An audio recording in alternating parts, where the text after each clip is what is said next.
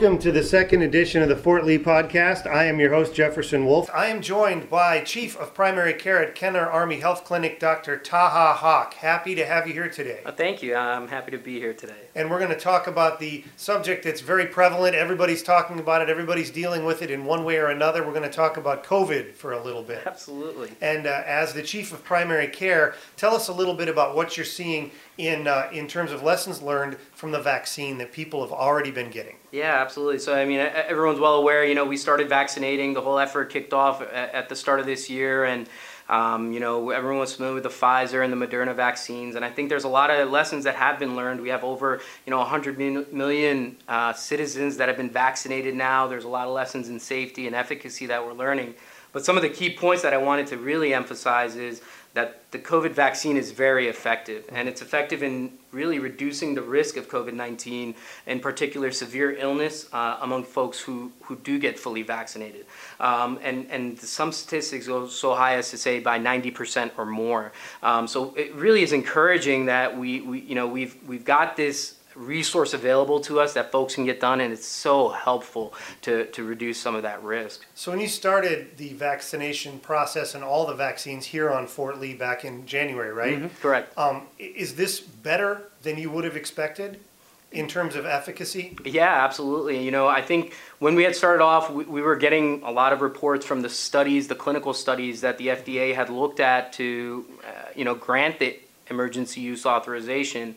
But those are always in limited populations. However, now we have real-time data that only confirms what we knew in the clinical data that shows that the efficacy rate is so high in you know, reducing your risk from COVID. And this is off the charts for most initial launches of vaccines, right? Going back to smallpox and polio and things like that. Right, right. I think we look at, you know, it's one of the things that we really emphasize with folks is even just clinically in the trials, the Moderna and Pfizer vaccines having high success rates of, you know, 95, 96% efficacy, that's amazing for vaccine effectiveness. The next thing up when it comes to vaccinations, once you've had your vaccine, you've got to start looking at getting a booster shot, right? So what's coming down the pipeline in terms of booster shots? What should people be expected to do? Yeah, sure. So I think the first thing I'd like to explain is just the difference between a booster shot versus an additional dose. Right now, there's no... you know, the FDA and the CDC haven't come out and recommended a booster shot for folks. There's still a lot of data that needs to be filtered through. And it's important to understand that a booster shot is intended for folks as a supplemental vaccine to acknowledge the fact that in folks who have normal immunity, immunity can wane over time. And so the booster is intended to, well, boost your immune system for folks that may have that waning immunity. That's different than the additional booster, or excuse me, the additional dose. That's really intended for folks who, from the start, had a weakened immune system, for folks who were immunocompromised. Those folks, the guidance has been made clear from the CDC. The recommendation is that they do receive their third dose of whatever vaccine that they, the series that they received, 6 months after their second shot. So it is important to understand that right now we don't have clear-cut guidance from the CDC for the booster shots, but we do have guidance from the CDC regarding the additional doses for your immunocompromised patients. Now, for those folks that are immunocompromised and have to get a third shot, does it have to be the same? If they got Moderna twice, do they have to get Moderna a third time? So for those who got the, let's say, for example, you got a Moderna vaccine, the recommendation would be that you get the same vaccine as your additional dose. So it's best to try and avoid mixing the vaccines. Now, as we're talking about the different vaccines, Kenner started off giving only Moderna. That's correct. Since Pfizer has been approved, and do you guys have Pfizer now that it's approved? So we do have Pfizer now. We're going to start giving Pfizer for our soldiers initially, and then depending upon the supply of the vaccine that we get in, we'll determine if we can open it up to our dependents, some of our civilians. Do you have both now? We do. And yes, can people choose, or is there a process? So right now we're going to, for our service members where the vaccine has been mandated, we are going to go with the Pfizer vaccine. However, for family members or dependents who haven't received it, obviously they don't have a mandate, you know, the choice will be theirs. It'll be more likely than not that just for logistical reasons, we'll have Moderna in the clinics to administer. You mentioned the mandatory vaccine, the mandate that came out a week or two ago. Can you talk a little bit about what our soldiers should expect to see? Yeah, absolutely. So, you know, for everyone's awareness, you know, the Secretary of Defense did mandate that all service members receive the COVID vaccine. So in light of that guidance, Kenner has established a ShotX that we're going to hold for all our permanent party soldiers here at Fort Lee. And we will try and, you know, get as many folks that have not received the vaccine into that clinic and vaccinated. Naturally, there's a lot of folks that have a lot of questions about the vaccine, and, you know, it's important that soldiers are aware of the risks, the benefits of the vaccine, and I would encourage them, if they have questions, to talk to their primary care provider so that they have a better understanding of what the vaccine is and some of the benefits of getting the vaccine, and maybe even debunk some of the myths out there about the vaccine. Well, while we're there, let's talk about, do you have some myths that you'd like to talk about while we're here? I do. I think, you know, there are some things that we really often see or hear a lot of as we've been administering these vaccines, and I think it's important that folks really get information from validated resources. Anything that I've mentioned here is you know, will come from the CDC, because that really is our most trusted source. And I think, you know, I wanted to share a few things that that the CDC acknowledges as being really, really circulating out in the community. You know, case in point, does the COVID-19 vaccine contain microchips? You know, at this time, there's no evidence that there's any sort of microchips in the vaccine. You know, there's no, you know, large conspiracy theory or things of that sort that would have the microchip in it. But you know, less from a conspiracy perspective, there are legitimate concerns that, you know, will it affect, especially from a lot of the female patients, will it affect my ability to get pregnant? And really, at this time, there's no evidence that it negatively impacts fertility. It's, you know, it's been shown to be safe in pregnancy, and so we are, you know, encouraging pregnant women to get vaccinated. So, you know, the other really common thing I also hear, you know, will it alter my DNA? You know, it's just not how the vaccine works. And I think a lot of times folks believe when they hear that RNA, mRNA kind of terminology, they think there's going to be some sort of manipulation that's happening at the genetic level, and that's just not how the vaccine works. You know, the vaccine is just teaching our body how to identify the coronavirus itself so that it can then start to repel the actual virus if we ever do come in touch with it. One of the things we hear about is it's new. Has it been tested on people enough? Do we really know what's in it? I think we know what's in it, right? Right. It's been, talk a little bit about how different this is than another vaccine from years past, and how many more, how much more experience we have with it. Yeah, it's a great point, and I think, you know, it's important to understand that, you know, these vaccines went through the same three-step clinical phase trials that any other vaccine that's coming to market in America would go through, and it was deemed, you know, safe by the FDA through those steps. And it's also really important to understand that there were some vaccines that didn't make it to market as they went through that same process. So I think for peace of mind for our folks out there that, you know, it's gone through very rigorous, you know, evaluation. Once it made it through to the emergency use authorization, like I had mentioned before, it's over 100, you know, million individuals have received the vaccine, and the CDC and you know, continues to gather safety data and efficacy data on these vaccines. And like I had mentioned, it just continuously shows the efficacy of the vaccine and the safety of the vaccine. So as time has progressed over the last 9 months since the vaccines really started being pushed heavily, we're seeing how safe it is and how efficacious it is. When we're talking about safety, could you talk a little bit about the side effects and how often we see those? Yeah, so I think it's a great point, because we do see side effects from the vaccine, and I think that scares a lot of folks and hinders them from getting it. But what I can say, you know, Moderna was one we very commonly administered here at Fort Lee, but even with Pfizer, you know, pain at the site of the injection, that I can pretty much guarantee you'll have. And it's something that won't last for a very long time, probably about 24 hours. Outside of that, you know, some patients will develop headaches, some patients will develop body aches, like muscle aches. And for the majority of people, those symptoms will resolve in about 2 to 3 days. There is less common side effects that we see, some GI stuff, you know, diarrhea, some upset stomach.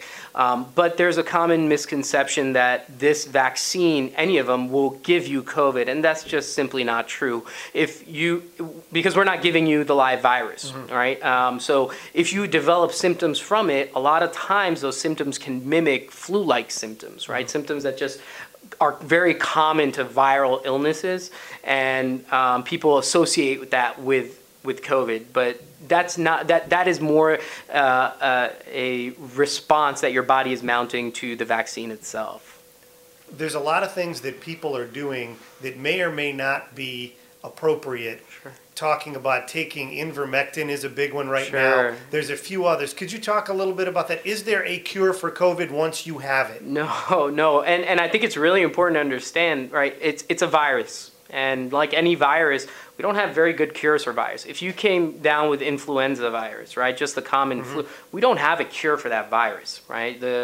We may give you Tamiflu, you may get the medication. All that's intended to do is reduce the duration of your symptoms, but it's not meant to cure you of the virus. So in general, in medicine, we don't have very good cures of viruses. You know, oftentimes people try to draw similarities between viruses and bacteria, where we have, you know, in bacteria, I can give you an antibiotic, I can see the resolution in your symptoms or potentially a visible infection. With viruses, it just doesn't work the same way for the most part. So we definitely are talking an ounce of prevention in terms of being vaccinated is worth a pound of cure. Right, absolutely, absolutely. And I think, you know, anybody that's been, you know, we saw it in the early days of COVID, you know, the bleach cures and, you know, ivermectin is a great point of that too. I would highly encourage anybody who's considering engaging in any of those sorts of things, you're safer taking the vaccine than you are taking those medications. And that's why, again, if you're hesitant to take the vaccine but you're eager to do the ivermectin, I would really encourage you to have a discussion with your physician or provider. Another thing that's been in the news lately is the Delta variant. Could you talk a little bit about what the Delta variant is and how effective the vaccination is against that? Yeah, and I think that's really important, especially as we are coming into the fall season. You know, just recently, Johns Hopkins, where we're collecting a lot of data about vaccine or infection rates, indicated that we've seen a huge spike over the Labor Day weekend in new cases. A lot of that is being driven by the Delta variant. And so to give a very brief overview of what variants are, it's just mutations over a virus, right? The virus is a living thing. Coronavirus is a living thing, and it adapts, right? It's about survival, it's about adapting. And so the Delta variant in particular is a specific mutation of coronavirus. And what we know about the Delta variant is that one, it's extremely contagious. It causes more infections and it spreads much faster. Initially, it was seen very aggressively in India, and as it sort of started to spread across the globe, we started learning more about it, and that's one of the key things that we took away from it, was that it is so aggressive and infectious. But we do know there is some initial data that's also suggesting that the Delta variant might cause more severe illness than other variants. It's especially in the unvaccinated groups, and which is why it's so important for our unvaccinated folks to really consider getting vaccinated and get vaccinated, because they have a higher risk of catching coronavirus and also suffering more serious illness from the virus. With the current vaccines, how effective have they been shown to be against the Delta variant? So it's been shown to be very effective. I can't give you an exact number. I think that the studies are still happening that are going to try and show us the efficacy of it. However, we do know there have been initial studies that show effectiveness against protection against Delta variant upwards of 90% for Moderna and Pfizer. So, however, no vaccine is perfect, right? We fully recognize that if you're, in that 10%, you can still get breakthrough cases, and we are seeing that. Mm-hmm. We are seeing people who are fully vaccinated that are still getting COVID. But what's interesting, what we're seeing in that population of vaccinated individuals who are getting the Delta variant, that they have less severe symptoms as compared to the unvaccinated. And I think that's really what's important. So if if I have to sell it to you, I'm telling you, there's a really bad bug out there, right? The Delta variant. Right. I don't have a cure for it, but I've got something that could potentially reduce how bad it's going to be if you catch it, and that's the vaccination. And if you don't go with that, then the risk is much, much higher for a bad outcome. So let's talk about kids. School's just getting underway all over this area. At what age are kids eligible for the vaccine? Yeah, so Pfizer has been approved by the FDA for 16 and older. There's still currently an emergency use authorization for Pfizer in ages 12 to 15. So theoretically, 12 and up can get it. Correct, right, absolutely. 16 and up is sanctioned or whatever. Absolutely, right. So it's been fully approved by the FDA for 16 and older. 12 to 15 has been still approved under the emergency use authorization, and that's just for Pfizer. Moderna and the Johnson and Johnson vaccine are still under emergency use authorization for 18 and older. Okay. So we're waiting to see. I think in the next month or two, they're expecting a decision to be made on Moderna in the pediatric population. What would you recommend to parents who are seeing their kids go off to school and being in close quarters indoors with a lot of other kids who may or may not be infected? Yeah, I think everything I would always underline with whether you're vaccinated or not is we still have to stick to our basics, all right? The basics are still hand hygiene, social distancing, wearing a mask. So as parents, I would highly encourage, following the regulations of the school that your child attends. And a lot of schools are following the CDC guidelines, especially in our local area, which is maintaining 6-foot distancing. Any child 2 and older should be wearing a mask. And they're doing rigorous hand hygiene. So, the schools are trying to maintain that safety. But the other piece to it, things that parents, but really anybody who comes in encounter with children or school-aged children that are not eligible for the vaccine, is to get vaccinated, right? We should really be encouraging our teachers, the folks that are working at the schools that are coming in contact with our younger population that's not eligible for vaccine. We really should be encouraging those folks to get vaccinated.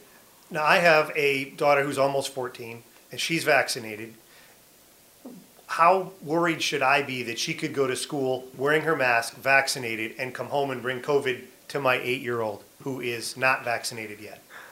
That's a tough question. I mean, as a parent, I would tell you I'd be very concerned, right? As a parent, I have young kids, and both are not eligible to even receive the vaccine, but they attend a school where kids are. And I think I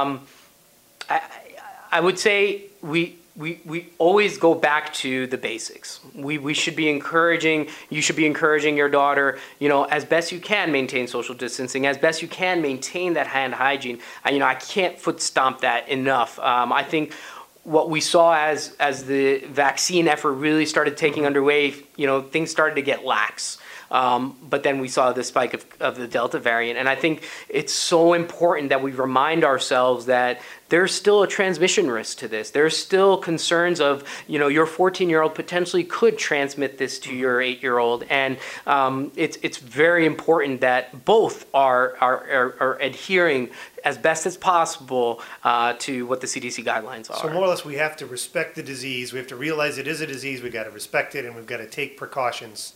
Absolutely. Absolutely. That's great. Prevention is key. Probably a great place to end. Prevention is key. If people have questions, where is a resource that is accurate and can be trusted that they can go to at home to look at if they can't talk to their primary care manager? I would really encourage folks to look at Kenner Army Health Clinic's website and Facebook page. We try and keep updated information on there, and I think that's a very reliable and trustworthy resource. And the Facebook page is kenner.fortlee, and that's Kenner.ftlee, and Fort Lee is all one word, so if we were to spell that out, it's capital KENNER.ftlee. So that's all the questions I have for you. Is there anything that we didn't cover that maybe we should talk about, or some message you'd like the folks to have out in out around the area? I would just encourage folks to ask the questions, but make sure we're getting information from reliable and trustworthy resources. The last thing we'd want to see is somebody get hurt because of the wrong information. Right. Very good. Well, thank you very much for joining us today. That was Dr. Taha Haque, the Chief of Primary Care at Kenner Army Health Clinic. Great to have you with us today, and we'll be right back after this brief moment.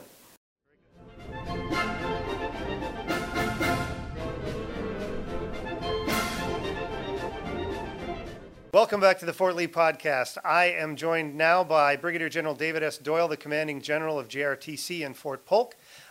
Thank you for coming to see us today, sir. Oh, it's great here. Great to be here at Fort Lee. I'm glad to be here. So, since we're not talking to someone from Fort Lee, the obligatory question is, why are you here? What are you doing here at Fort Lee for the next couple days? Well, thanks. Hey, it's wonderful to be able to travel around the Army and see different things, but my purpose here is really to encourage folks to look at our combat training centers, to understand what the role is of Joint Readiness Training Center, the National Training Center, and then to talk to them a little bit about the professional and personal opportunities that are available at Fort Polk should they ever choose to become assigned there. And then really to talk to some of the audiences that I'll get a chance to meet about sustainment and the role of the sustainment warfighting function in large-scale combat operations. So who are you here to talk to? Well, I'm going to get a chance to talk to some Basic Officer Leader Course students, some Captain's Career Course students, and my Command Sergeant Major, Command Sergeant Mike Henry, is going to speak with some senior NCOs at a couple of their courses and some Sergeants Major and talk to them about some of the same material. So that's the material, you know, kind of reflected toward officers and toward NCOs. That's right. We want to make sure that everybody understands if you come to serve at JRTC in Fort Polk, we've got perfect and really useful career paths for officers, non-commissioned officers, soldiers. It's a really interesting place to be. We've got an eclectic group of units that serve there, and we do a number of different styles of mission. How does going to JRTC or a CTC position enhance somebody's career, whether it's officer or NCO? Well, anybody that gets the opportunity to serve at a combat training center is going to practice the warfighting skills necessary to make them great at any job they do. So if you think about it, you go to the field and you practice on some of the things that you need to do within your professional area of expertise. If you come to Joint Readiness Training Center, you get to go do that and watch other people do it. And while they're doing it, you're actually learning from them.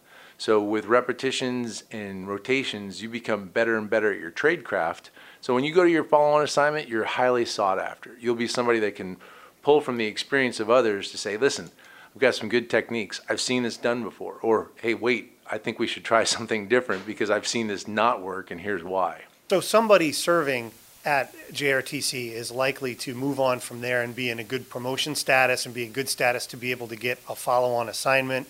Is that correct? That's very accurate. When you look at our promotion rates, especially with our senior NCOs, sergeants first class to master sergeant, we outpace the Army's promotion rate by more than 15%.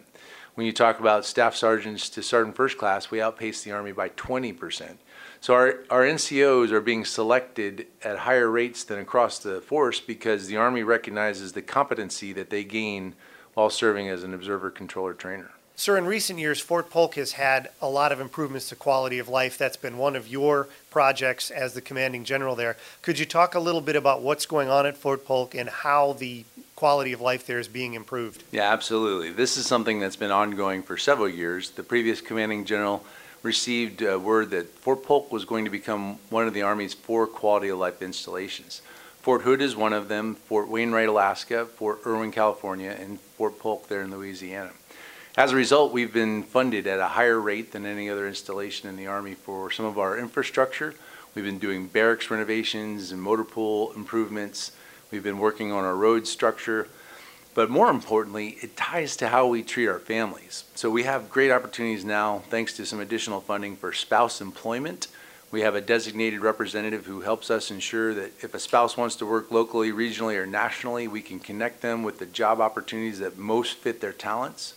We've been able to spend money on our education program for soldiers, spouses, and the children that attend the schools in Vernon Parish. Vernon Parish is where Fort Polk resides. We have the number 4 school system in the entire DoD for math, science, and reading, wow, which is something people don't know about, and it's been a relatively new development. Mm-hmm.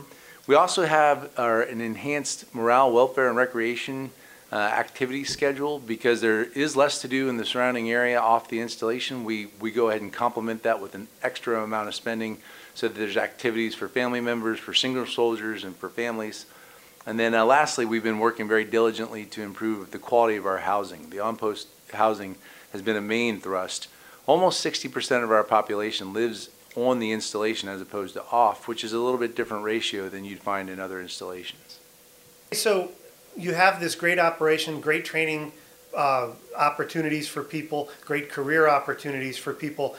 Here at Fort Lee, we're very concerned with sustainment and logistics, transportation, quartermaster.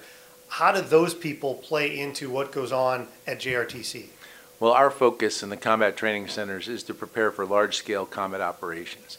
We recognize that the Army's not going to go to counterinsurgency missions exclusively, not going to conduct only counterterrorism missions, but we may be called upon to fight against a peer competitor and have to use all of our systems and tools. And in order to make any of those systems and tools effective, they've got to have a sustainment tail. They've got to have the requisite parts, the maintenance. They've got to have individuals that can deliver things on time. And so our sustainment warfighting individuals do incredible work to keep the machines rolling, to keep the apparatus running. And they get put under a lot of stress by serving at JRTC and Fort Polk because they're trying to ensure that a unit, when it arrives for its rotation, its training cycle, understands the very best techniques that are out there. And so it's professionally rewarding to be part of that process because we don't think it's going to be about tiny units. We think it's going to be about scale and speed. When you talk about the sustainment warfighting function, they're exceptionally well suited to ensure that we can accomplish things at scale and speed. So if a unit comes to JRTC and is going to be in the box, mm-hmm, and it is a sustainment unit, what can they expect to learn and do? Well, what they can expect to do is enhance the warfighting capability of the entire organization. So for example, we employ fires at an incredible rate during a rotation. We have to shoot artillery, we have to shoot mortars, and they consume incredible amounts of ammunition. And so that ammunition has to be sorted back at the location where it's stored. It then has to be paired with its fuses. It then has to be inspected. It then has to be delivered. And then it has to be serviced once it's been put back into storage. So just that one group of ammunition specialists is going to get a full workout for the entire tenure of the rotation. And that doesn't even account for the transportation piece. It doesn't account for the heavy equipment operators that have to be involved to move that those supplies back and forth. So each of the components of the sustainment warfighting function get a realistic workout as opposed to just talking about it or doing it for a platoon or a company. They're doing it for 6,000 people in the box. I mean, just think about feeding 6,000 people at one time. Right. Now, you mentioned platoon or company, and that's kind of a good segue. As a senior leader in the Army, you're going to talk to some of these young leaders, and the sergeant major is going to go talk to some NCOs. What is your message in terms of leadership for the young officers and for the NCOs? Well, what I've found as we've watched these rotations and we've watched units come in, the successful units, the best units are well led, not a surprise, and they deal with adversity and challenges without becoming overly emotional. So the individuals who can kind of display composure can react to the changing requirements, because inevitably a maneuver person is going to ask for something different tomorrow than they did yesterday. And so for their ability to be calm under pressure, that lends itself to a lot of great outcomes. What you see is units that are able to cope with those struggles can make better judgments on how to support the warfighter and how to be part of that team. Units that are also able to anticipate and kind of look forward are more successful. So for those leaders that are going to be part of my audience today, I would encourage them to be poised, composed, and really do their very best to anticipate requirements so they can be delivering answers before even the question's asked. Now, building on that just a little bit, going away from the audience that you're talking about today, but what their next step and their next step might be, what's the difference between being a senior leader and being a junior leader, or is there a difference? Well, I think, you know, the scope increases as you become more senior and your leadership style has to change. And so where you can be very effective as a direct leader at a junior rank and you can solve problems by your personal presence, it becomes a lot more challenging the more senior you get. When you're a senior non-commissioned officer, you have to lead through others. You have to influence them to carry out the commander's intent. When you're a more senior officer, you have to lead through sometimes policy or written guidance, and you have to lead through other individuals who ensure that what you're trying to accomplish stays aligned. So that degree of influence is the big discriminator. You can't do it all just by your personal presence and you solving the problem for your team. From your command experiences, what expectations did you have for captains, lieutenants, junior leaders under your command? Well, at each location I served, I was surrounded by phenomenal sustainers. I mean, the people that I had the opportunity to work with in the 82nd Airborne Division or 3rd Ranger Battalion or 10th Mountain Division were accomplished. They had a lot of experience. And so they were able to solve problems because they'd seen some of the issues that were confronting in the past. The problems are changing now, though. So we're not in a period of sustained deployments where we go to a base and we run supplies or we run sustainment operations from very fixed sites. There has to be a lot more initiative by our sustainers, both from our enlisted and our officers. So I think what I've seen, that degree of professional competence is built here in the schoolhouse, and then it has to be refined through practice. And so for the next generation, what I hope they are able to do is find those fantastic training opportunities or develop training opportunities to put their organizations through crucible experiences, put them under stress, put them under a lot of difficulty so that when they go to a new environment that no one has anticipated or it's different than what they had thought they were going to encounter, they don't get completely overwhelmed. And so I think the next generation of leaders has a daunting task ahead of them, but it's one we can do some preparation for now. We talked about leadership and what makes a great leader. Could you talk a little bit about somebody that inspires you or somebody that you think leaders should study? Well, one example would be General Matthew Bunker Ridgway. He served as the commander of the 82nd Airborne Division, 18th Airborne Corps, but most importantly, he served as the commander of the 8th Army during the conflict in Korea. And he came in at a time of great adversity when U.S. forces and NATO forces were almost being repelled off the peninsula. And he turned the organization around. And he did it with leadership and presence and that calm demeanor that I mentioned earlier. A lot of what he did was instilling not just bravery, but the systems that enabled the organization to run. He knew that if a soldier didn't have warm clothing in Korea, he wasn't going to be able to fight in the wintertime. He knew that if a soldier didn't have the right amount of ammunition, he wasn't going to be able to fight the enemy. And so not only did he inspire people with his presence and with his charisma, he ensured that his organization could run effectively, could supply his soldiers, and therefore it turned that organization around. It became one of the most lethal fighting forces in American history. Very good, sir. Do you have anything to maybe wrap up on, anything we didn't talk about, or do you have a final message for the people at Fort Lee, the soldiers and civilians and families here at Fort Lee? Well, I'd just like to let everybody know that I'm really glad that I get a chance to come here. This mission, the way that our Army trains for sustainment with our Quartermaster Corps, Transportation Corps, with all of our ordnance personnel, it's the backbone of the Army. It's the thing that makes everything run. You can't jump out of an airplane unless you have a rigger. You can't, you know, supply a vehicle with fuel unless you have a fueler, and you're definitely not going to eat unless you've got a great cook. So what happens on this installation matters to the rest of the Army, and it's a great privilege to join you here. Well, thank you very much.